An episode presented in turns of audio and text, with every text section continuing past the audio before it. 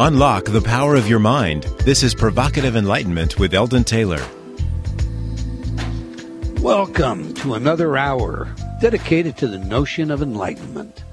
An hour for inquiry, reflection, questions, possibilities, philosophical quandaries, uncovering dissonance, and just a whole lot more, all in our effort to understand exactly what enlightenment means and what it is to be enlightened.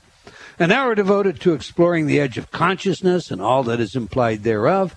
Indeed, an hour dedicated to learning something more about ourselves, an hour designed to help us go further inward and perhaps challenge some of those old ideas about the world we live in and the people we have become.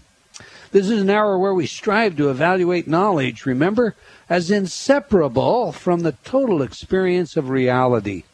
And this is an hour where we suspend our foregone conclusions, recognizing that everything we think we know might just be wrong. And with that attitude of open mindedness, we hope to enrich our endeavor and brighten our path toward enlightenment. All right, every week I read a few of your letters as our way of paying respect to the importance that you play in helping us to shape and improve our show. TC wrote, I am so very inspired by your enlightened intelligence. Just since today and your last week's show on HayHouseRadio.com, I am just totally blown away. You are totally awesome. My respect for your insight and intelligence are beyond compare. And Ravinder, how did you find such an awesome being to be associated with you on a regular basis? The gods take care of me. That's. Continuing on, she says, hugs to you both. And Ravinder, Princess Diana is my hero too. So, odd that when I popped in on your show today on the Wernher von Braun, my father worked with him in the time you spoke of. Amazing. Uh, well, if a letter can leave me somewhat speechless, yours certainly did, TC. Thanks for the truly amazing feedback. It is my good fortune to be able to share with Ravinder, and believe me, she contributes as much to me as I might to her. It is also my great honor and privilege to share with all of you out there, and I do see that as a trust. Lee wrote, Love your show, Eldon. Well, love the pithy comment, and thanks, Lee, and I do appreciate your listening. Gabriella wrote, this is a long letter, so I'm going to quote. I just listened to your show about the self help industry and self responsibility. I was so glad you addressed the James Arthur Ray controversy. I've seen a couple of television reports about it, and I would love to add my two cents on this. I gathered from your show that you believe that responsibility for what happened is mutual. I respectfully disagree in this case. Yes, people are responsible for their own actions, and anyone in that sweat lodge could have gotten up and left. From what I understand, a couple of people did have enough presence of mind to leave the sweat lodge, and one man did so just in time to survive. However, Continuing, I believe that Mr. Ray is the person ultimately responsible for people in his care. For this reason, he knows that people who attend his workshop have a certain type of personality. They are very driven people, highly motivated to make changes in their lives. They also idolize him and believe that he has all the answers. He should be aware of that kind of susceptibility these people have to his influence. His refusal to let people leave the sweat lodge was definitely negligent and ultimately criminal on his part, in my opinion, and I hope he is held accountable. I hate to be a cynic, but I'll be willing to bet he gets a legal slap on the wrist for this. Rich people don't go to jail, poor people do, and from the footage I saw on TV of Ray's mansion and the kind of duds he likes to wear, he definitely isn't in the poor category. Love your show always gets me thinking. End quote. All right, well, thanks for such a well articulated letter, Gabriella. My point is to emphasize the need for each of us not, and I can't emphasize that word enough, not to idolize, worship, or otherwise give away our power and suspend our own critical thinking, our own sense of full self responsibility in these matters. Indeed, remember, I discussed the fact that there are areas of the brain uh, that are in charge of decision making, and these areas literally shut off, to use the words of PET scan folks, when in the presence of a perceived authority. We don't want that, and knowing that we are susceptible to this offers us the opportunity to avoid it. Now, with that said, I do agree with you in this instance. However, even if the culpability is mutual between Ray and those in attendance, that does not in any way relieve Ray of his liability. Mr. Ray should be held accountable for his action, inaction, and negligence. I do have more confidence in our judicial system than you, though. Uh, I have locked up, I have put away those rich fat cats, and I think James Arthur Ray will get a fair trial and a reasonable sentence. He is, after all, on trial in Arizona, and they're not known to be bleeding heart liberals by any sense. All right, now that's all the time for our letter segment today because I'm going to treat a question put to me by my 11 year old son and less directly by many of you. However, I do invite you to opine by leaving comments on my website or by emailing me at eldon at eldontaylor.com and are joining me on Facebook.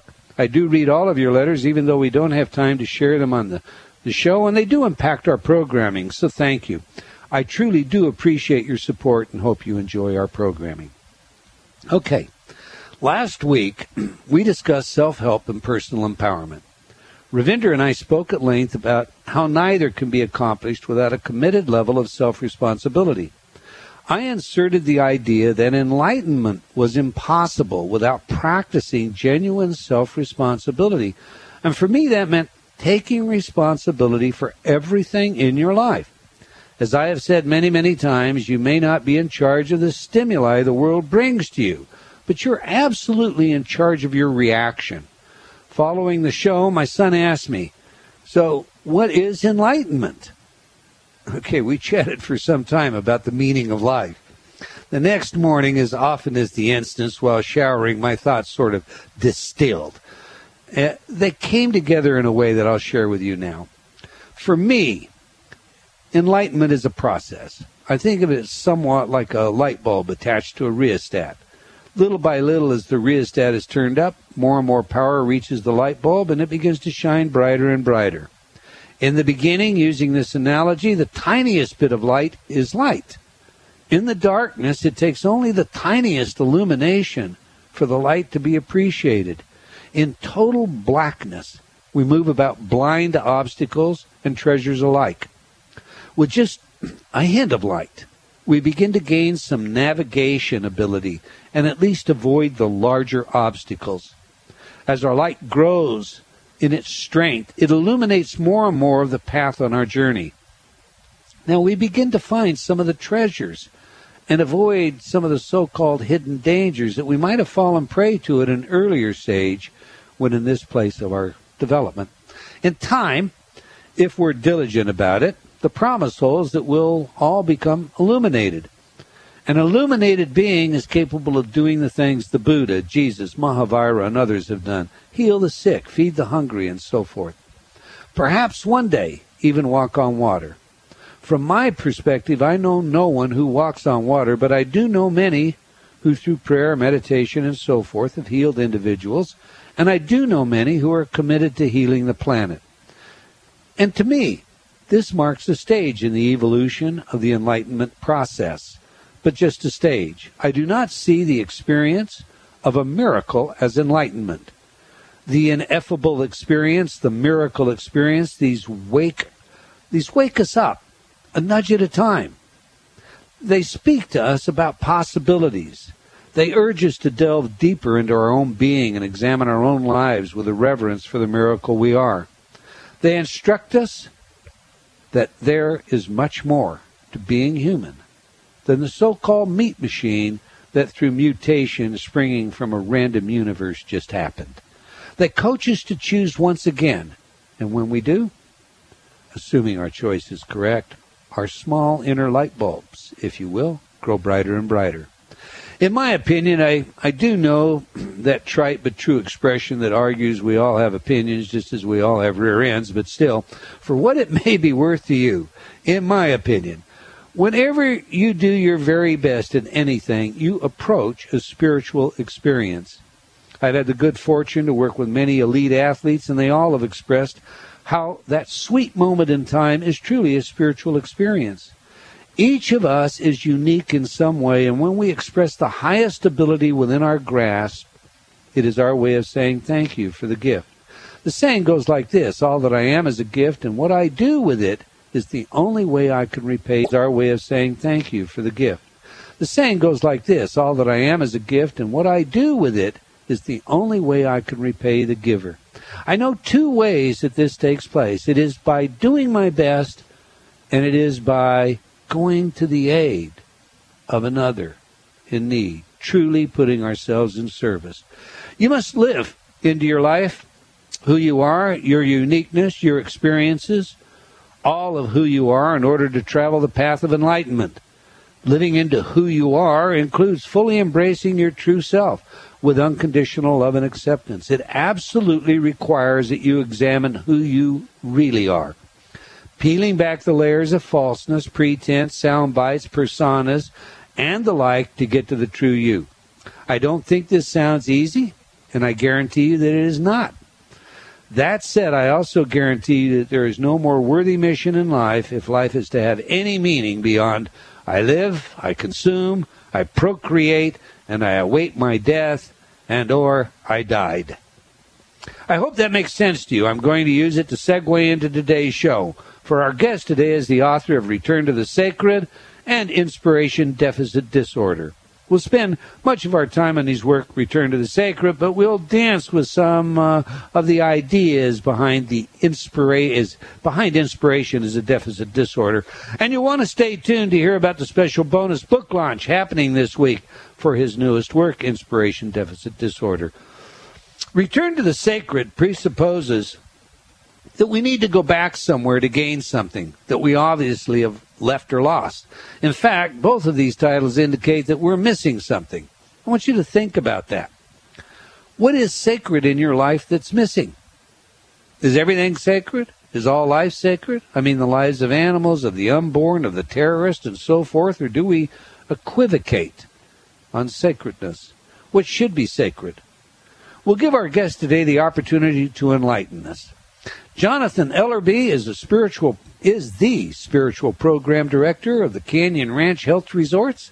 He holds a doctoral degree in comparative religions. He has spent more than 20 years in a personal, professional, and academic exploration of the vast realm of spirituality, healing, and consciousness. This journey began at the age of 10 when he started having spiritual experiences and began a meditation practice. In an effort to understand his experiences, he dove deeply into the spiritual literature of everything from Joseph Campbell to Hindu and Buddhist texts. His ongoing passion has led him around the world, and he has studied with spiritual teachers from more than 40 different from more than 40 different cultural traditions. Welcome to Provocative Enlightenment, Dr. Jonathan Ellerby. Wow, thank you for that fantastic introduction. I I'm uh, looking forward to meeting myself. Well, that's good. That's great. I love it. I love it. That's a place to start. You know, to begin with, tell us a little bit about your back, particularly those early experiences at 10 years of age that set your spiritual quest in motion. Yes, well, you know, as you and I have shared before, uh, before getting to talk online with everyone else here, you know, these are the kinds of topics we could not only spend hours but days, you know, exploring and answering.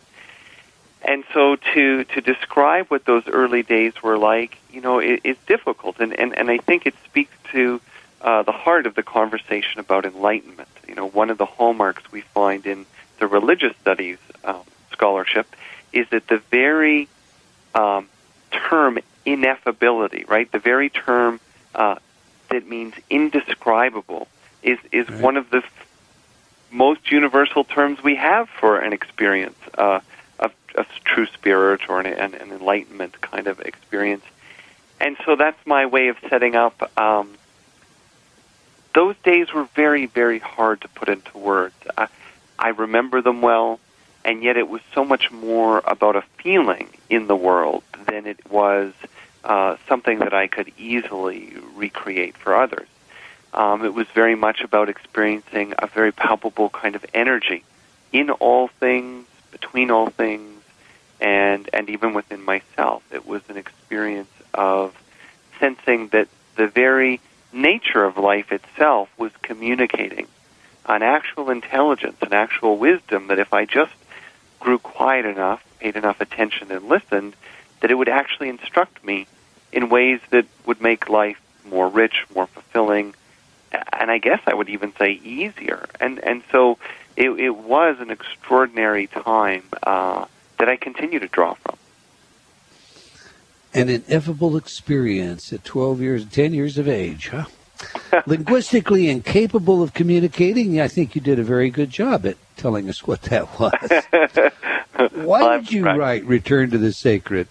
Well, interesting. It, it, I think it is connected to your first question because over time, as I tried to understand what these uh, spontaneous mystical experiences really were, um, as you can imagine, as an adolescent, I I kind of thought maybe I was the only one. I kind of, uh, in some ways, felt kind of alien and like a bit of a um, an, an odd uh, an odd person among my friends, and yet there was this other part of me that felt maybe I was exceptional.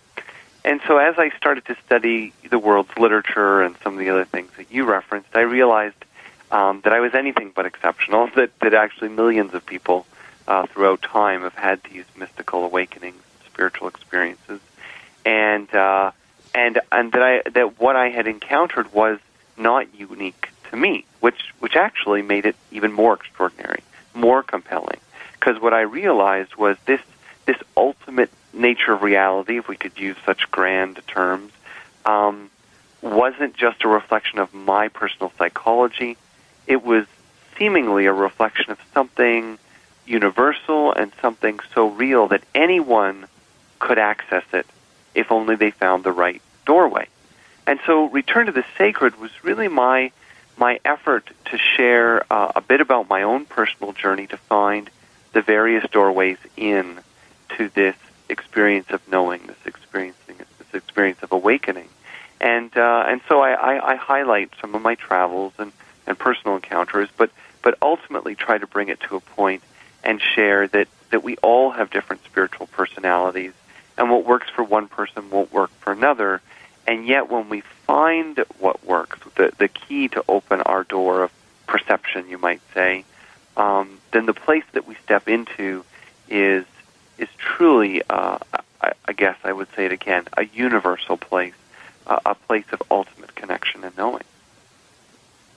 So many spokes, one wheel, all directed to the hub, and you share how these spokes might be a path that uh, that enlivens uh, spiritual journey for each individual. Is that the idea? That's exactly it. You know, many paths to one summit, and uh, you know, I break down, as you know, I break down the book into um, four particular areas. I mean, it's obviously more than just four chapters, but four particular sections that talk about spiritual practices that draw on um, the body or very physical kinds of uh, practices. There's uh, a focus on practices of the mind, uh, focus on practices of the heart, and then finally a focus on, on practices of the, of the soul or the spirit. And each of these four categories of type have three dominant pathways or three dominant activities that anyone could do. Uh, and again, the, the, the trick is just to find the path that fits, that you can commit yourself to with diligence, with focus, um, with surrender, and, and, and, and really, I would say, with a long term passion. It's a wonderful book. I love the book. Uh, I highly recommend the book. It's uh, very well written, and and it does what what you hold it out to be. But now you and I have discussed it. It would be wonderful if this show were a two or three hour show because you're one of those people that we could just spend hours and hours with, Jonathan. Uh, that said, I, I want to get to some of the practical things that are going on in the world, and then and then we can come back and talk a little more about about your work. But you heard in the setup the the deal with James Arthur Ray, Mm-hmm. and I mean you're on record as stating that you do not think non-natives should run sweat lodges. You you, you no doubt uh, you know are familiar with this entire matter of Ray and the sweat lodge in Arizona. What, what is your opinion there? How do you come? I mean, when you see something like this as a spiritual icon, a spiritual leader, people are going to come to you and they're going to say, "Jonathan, what happened? And what what do you think of this?" Well, you your going to answer it? your your intuition is working very well. Um, something you may not know is that actually, when this took place, I I ended up being uh, called by media across the country because I have studied ceremonial steam baths in cultures around the world, and actually do run a form of interfaith sweat lodge ceremony. So, um, you know, I, I, I have actually thought about this and commented on this at length, and I, I do have some strong uh, feelings. You know, the the comment that non-native people should not be running sweat lodges is really, uh, to be more more specific, non-native people should not be claiming to run native sweat lodges. So I, I you know, I've been in uh, steam baths, ceremonial, spiritual steam baths like a sweat lodge in Africa, in Mexico, in Peru, um, across the United States and Canada. I believe that the use of these environments for health, for healing, and spirituality is universal, and it's part of our universal heritage. What I'm very cautious about, though, is people borrowing, appropriating, and for that matter, making up stuff. Now, Okay, do you think? well, in- yeah, in, we, specificity, James Arthur Ray. Yeah, so now we're getting to the to the, the crux here. What I can tell you, um, and I want to be cautious because obviously there's a legal proceeding going on. Right. I'll, just make a few simple statements, and people can kind of put them together. One, I absolutely believe that when I run a lodge, and I do run what we call spirit lodges at Canyon Ranch Health Resort, I've done hundreds of them, and I have been in probably over a thousand Native American lodges in my life. Um, the lodge leader is without a doubt responsible for what happens inside. There's no question in my mind that if I open the door in the ceremony and someone is begging for help, screaming for help, calling for help, telling me someone's in distress, that is absolutely my responsibility to investigate what what is going on, how serious uh, is the challenge, um, and and what is what is the health and capacity of those people involved. Um, I have certainly been pushed to my limits by spiritual teachers, and I I think there's a place for that. Um, but th- those spiritual teachers need to be absolutely deeply practiced and experienced in those, you know, whatever the practice is that they're using to push people's limits um, before they take that on. So it was uh, it was over a decade of training before I ever ran my first lodge, uh, or for that matter, was acknowledged by my mentors to run a lodge. So I would say that's that's one important thing to know. The second thing that's important to know is a lot of what was reported as uh, uh, of taking place in that that event was what I would call very uh, unusual. Now, again, I can't, I wasn't there, so I can't say Right. specifically what happened. But uh, you know, the idea that there were eight rounds, very unusual. Most rounds, Right. or four rounds for Native American traditions and non-Native uh, traditions. Um, it sounded like there was quite a, a mixture of, of practices uh, going on in the lodge, and to have over 60 people in a small space, Yeah. I've never heard of anything like that. I've never No. heard of anything like that. I'm going to ask you to hold it, Jonathan. We'll come back to that after the break, but we're coming up on a hard break here. Um, I'm, I'm going to ask you also when we come back from the break about these these snakes that people like to hold and love on in church. If you're listening to Provocative Enlightenment. We are discussing the way of the sacred. Uh, we'll return after a short break and a few words from our friends. Be sure to stay tuned. You don't want to miss what's coming up. Have you talked to yourself lately? What does that inner voice say? Are you constantly hearing negative feedback? Ready for a change? Inner Talk, Eldon Taylor's patented subliminal technology, can do just that. Change your inner self talk. Turn off the negative by replacing it with positive affirmations. Inner Talk has been researched at universities such as Stanford and by governments around the world and has been proven effective at priming your self talk. Armed with a new positive outlook, you'll find everything becomes easier. From losing weight to stop smoking, giving presentations to riding horses. Learn new things to being a powerful salesperson. Choose your title for change today. Visit www.innertalk.com. That's I N N E R T A L K dot com. Innertalk dot com.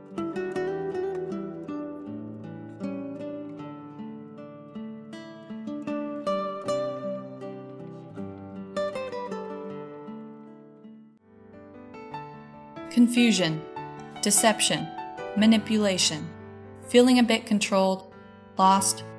Learn how you can take back control of your life through proven techniques in Eldon Taylor's revised edition of Choices and Illusions. This New York Times bestseller is a guidebook to your journey to self actualization, filled with practical, real life solutions backed by scientific studies and guaranteed to awaken your inner genie. Get your copy today from all bookstores.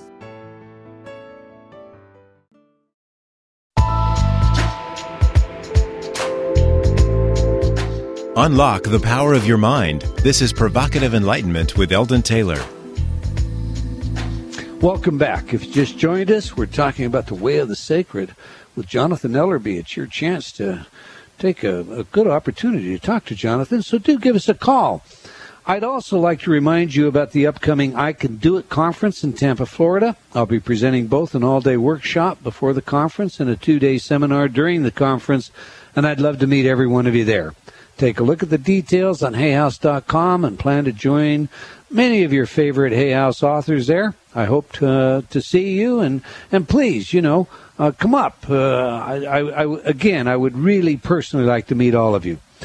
I would also ask that you please, in the words of Facebook, like our Provocative Enlightenment Facebook pages. And while you're there, I invite you to join me personally on Facebook as a friend. Finally, be sure to check out the free programs and sign up for our free newsletter when you visit eldontaylor.com. All right, let's get back to the show. Jonathan, are you going to be at the Hay House uh, I Can conference in Tampa? Oh, you know, I was just at the one in Toronto, and I'm afraid I'm not going to be at the one in Tampa. I'm Oh, sorry, that's I'm going to be there. Yeah, I, I know it's All a lot of fun, and uh. I know I saw you up yeah. uh, in Toronto, and I'd love to just you know sit down and we'll take that three or four hours. But but before break, you were you were speaking about uh, uh, Ray's uh, Sweat Lodge, and I think you had a couple of more points that you wanted to make there. Yeah, I, I you know just I wanted to sort of highlight a couple of things that, that you I think very wisely shared at the beginning of the show, and uh, I think when it comes to these topics, we need to remember that that very often uh, two things that may seem in opposition can both be true. So some people say, was he responsible for everyone? And others say, well, were the people responsible for themselves? And I, I just want to say very clearly, as someone who who does advocate that people try, um, you know, rigorous and even extreme spiritual practices if it seems appropriate, that both uh, sides need to be accountable in the process. That your mentors, teachers, and guides really need to show their credibility. They need to show you that they've done their work, they've done their research, they've done their training. And any good yoga teacher, priest, ceremonial leader, sweat lodge leader, and so on uh, should not be insulted or offended if you ask them to tell you a little bit about their background or how they came to do what they do. You should be very satisfied with the answers. Um, and so there's an important uh, quality of accountability, I believe, that, that anyone in a position of leadership and power needs to hold. On the other on the other hand, one of the the most important things to emphasize is that we all, as you very very well said, uh, we all need to take responsibility for our own choices and actions. Which means that even if we thought we did the research, even if we thought we trusted someone who we've put our life in the hands of, and things seem to be going off, trust your gut, trust your body. You know, you can always try something again, uh, but you need to, to respect yourself and, and make choices that are healthful and health promoting because the pursuit of enlightenment is not going to be very useful if you end up um, in a critical condition. No. Amen. Amen. Amen. Uh, we have interviewed a number of shaman using Native American practices on this show, and not one of them has actually been a Native American. And I'm going to, you know, go back to something you said earlier because you have said this doesn't make any more sense than the idea of a bunch of Indians reading Hebrew and intoning or chanting, and these are not your exact words, the sacred Hebrew letter energies, say from Kabbalah.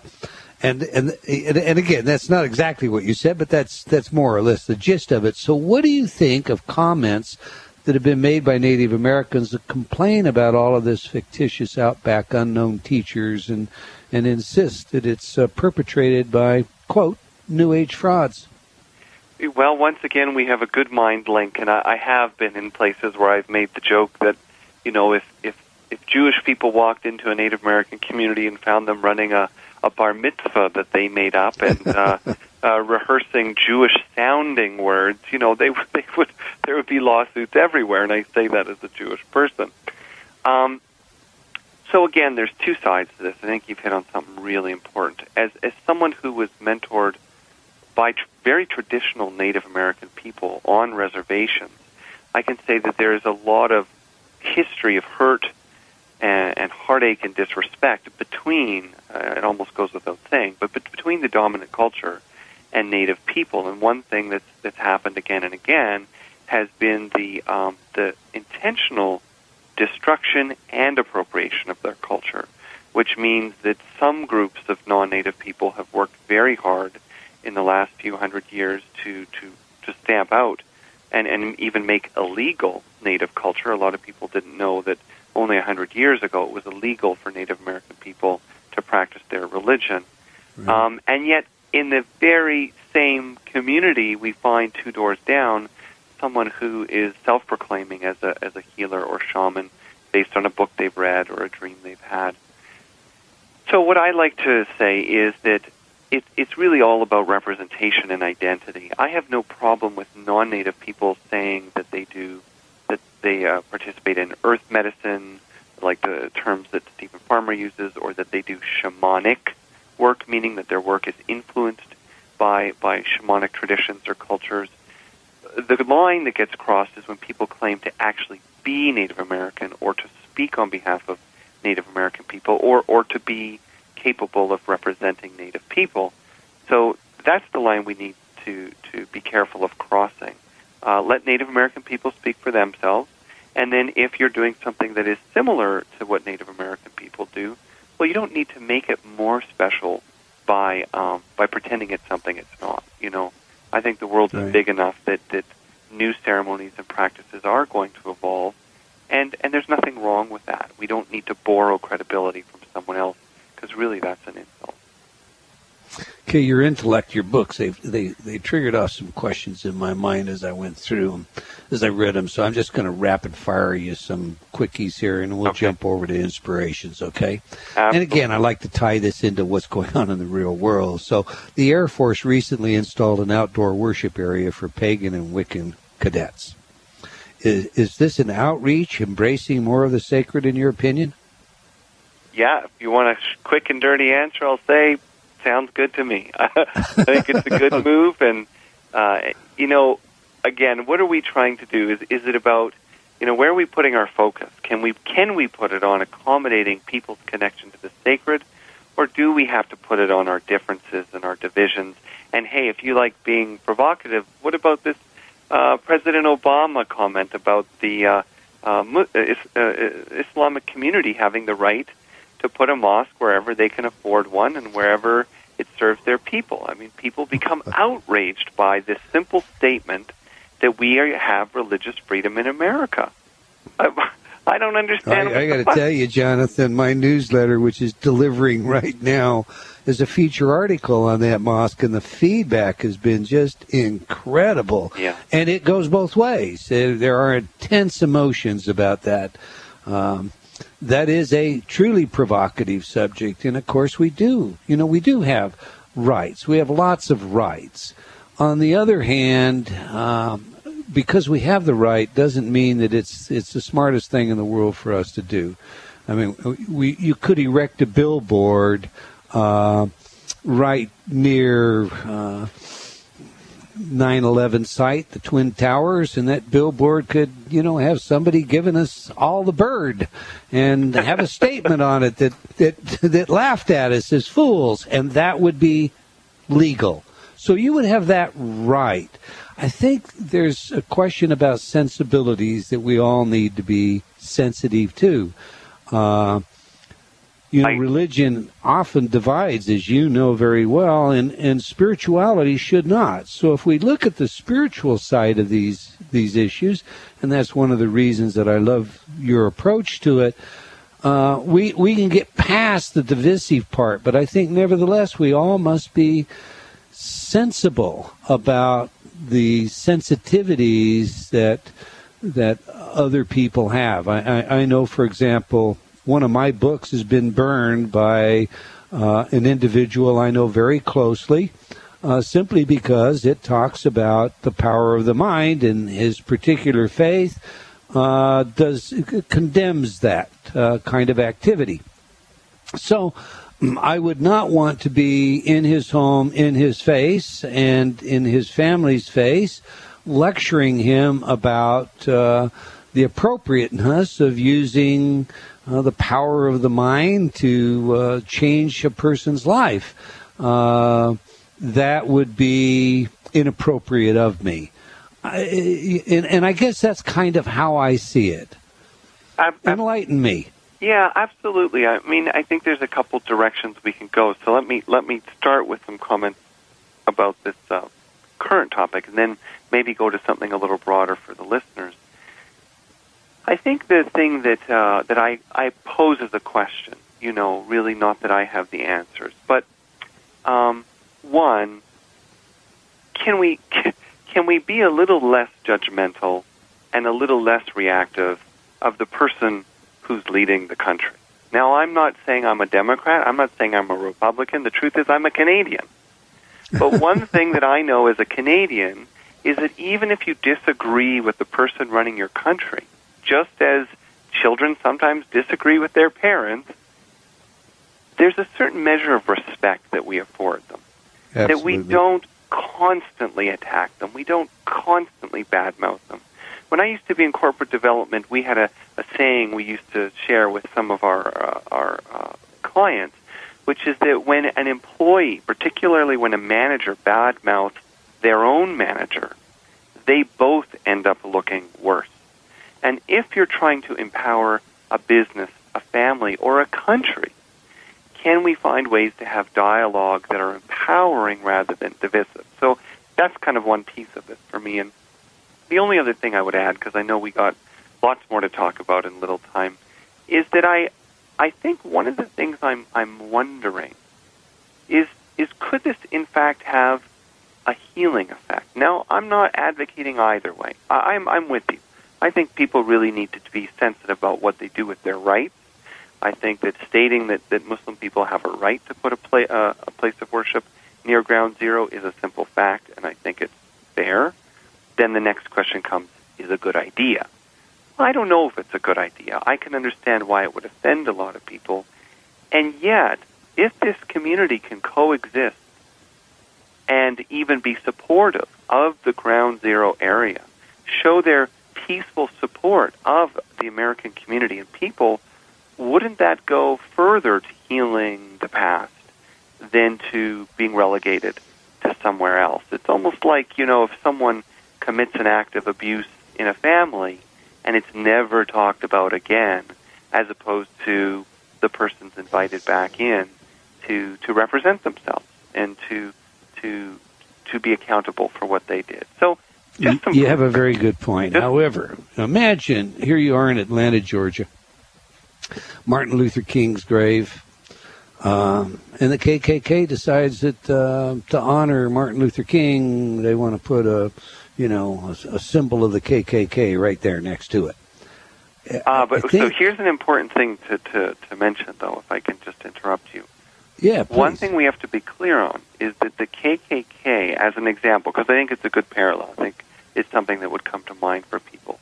It is an organization that is implicitly founded on principles that are that are racist, uh, and and it is it is explicitly, universally an organization that is antithetical to, for example, the community you suggested planting it in. We have to be careful, though, that we don't uh, label the, the Islamic community as being synonymous with being anti-American or being very, very hateful or being non, you know, because what a lot of people don't realize is just how big the Muslim faith is, and a huge number of Americans, uh, very patriotic Americans, are Muslims.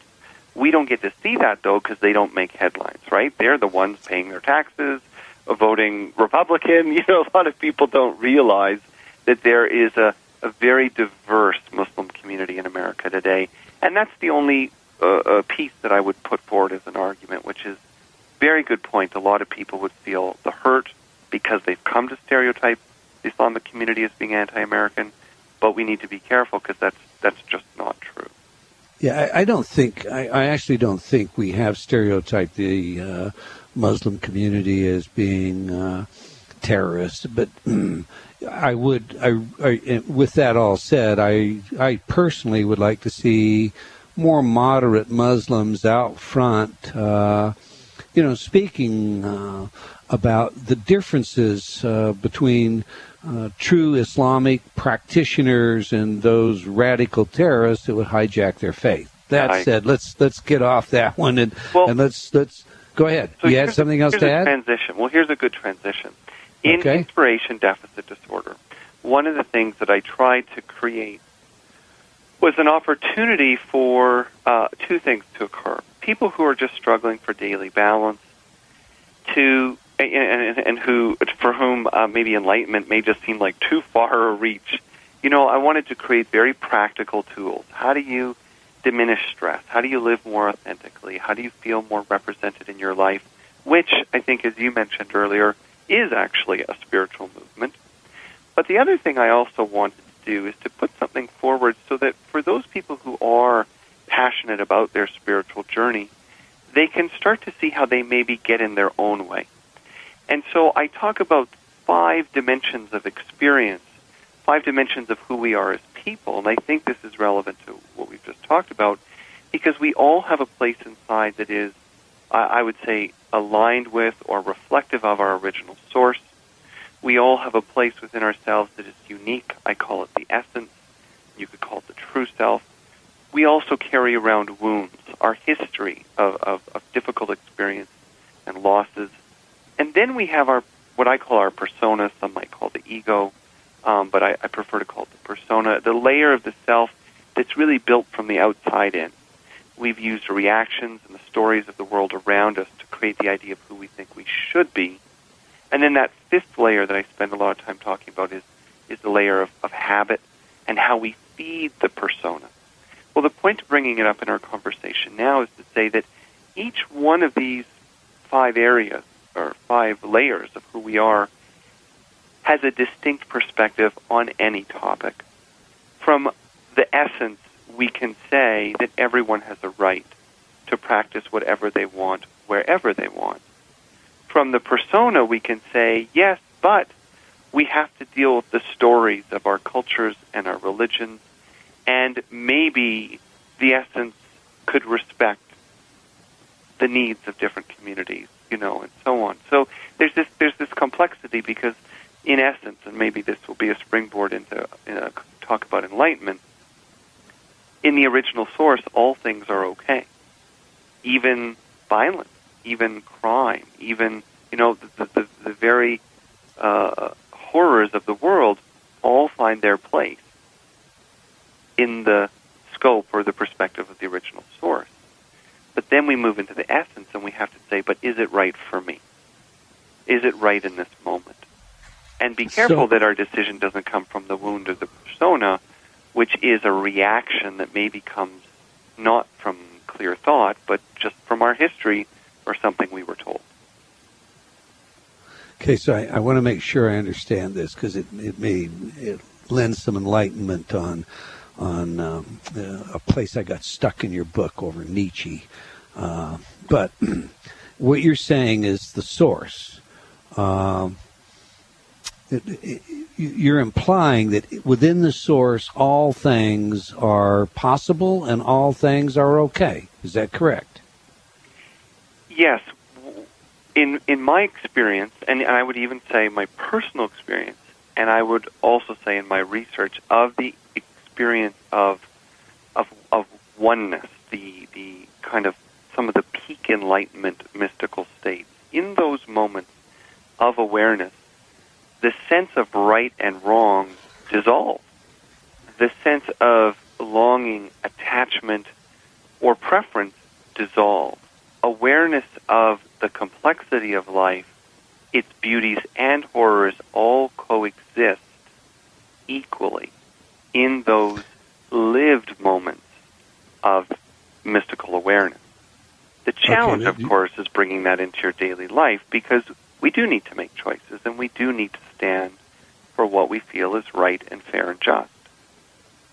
Okay, now, but uh, I guess I just want to make sure that I understand that.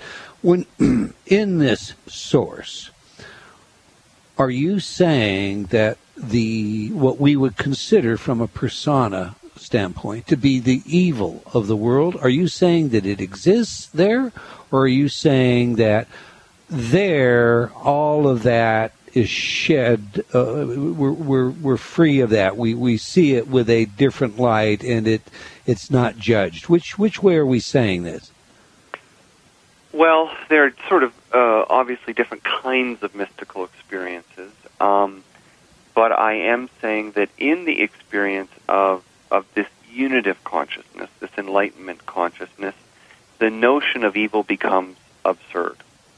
Okay. Quite literally, it doesn't make sense because in the um, in some of the classical mystical experiences, uh, the sense of separateness and division between ourselves and anything else in the universe dissolves.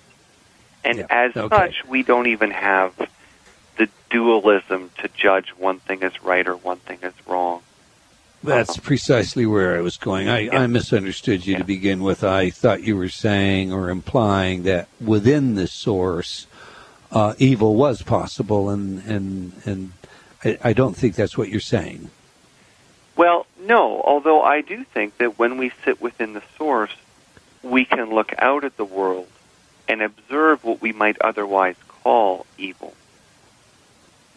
I don't believe that in that place of being aligned with the source, we would choose to accept it in our daily choices, Okay. though we can make peace with it in our hearts. Do you see how there's a difference there? So I do. Uh, the But way I, you, sorry. you and I could uh, we could hatchet on this one until we got the threads into many, many, many split, splinters. But what I'd like to do, you know, with a little bit of the remaining time that we have, Jonathan, is you've got uh, a launch coming up on your book that we're supporting, Inspiration Deficit Disorder. It's a marvelous book. Um, and, and you've already spoken somewhat about it, but tell everybody about this launch. I mean, you have special gifts, you have other things going on. If I wanted to get a copy of this book, what's the best way for me to do that today? Well, probably the best way would be to go to the Inspiration Deficit Disorder website. It's inspirationdeficitdisorder.com. It also links through my website, jonathanellerby.com.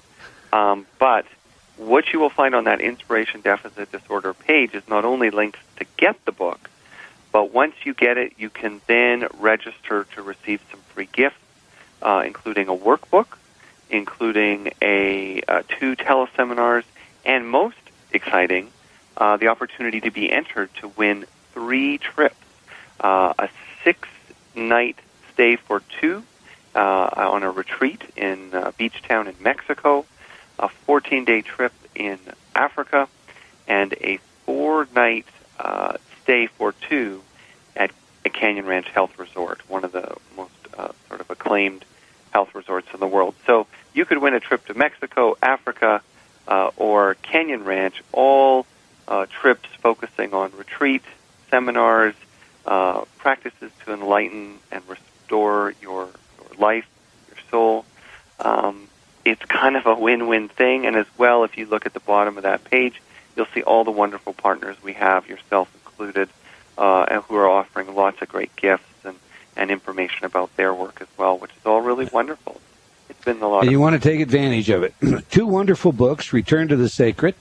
Uh, get that at Amazon. We've got links on my page uh, there uh, where you are now in the chat room. Um, go to Jonathan's page to get infor, uh, inspiration deficit disorder. We're just simply out of time. I want to thank you, Jonathan. I want to thank everybody, all of you out there, for listening to Provocative Enlightenment. I hope you'll join us again next week uh, when my guest will be Michael Mirdad. We'll be discussing the process of waking up. Finally, if you like our show, do let us know. I do enjoy your letters. Uh, we'll try and stay provocative. Until the next time, remember believing in yourself always matters.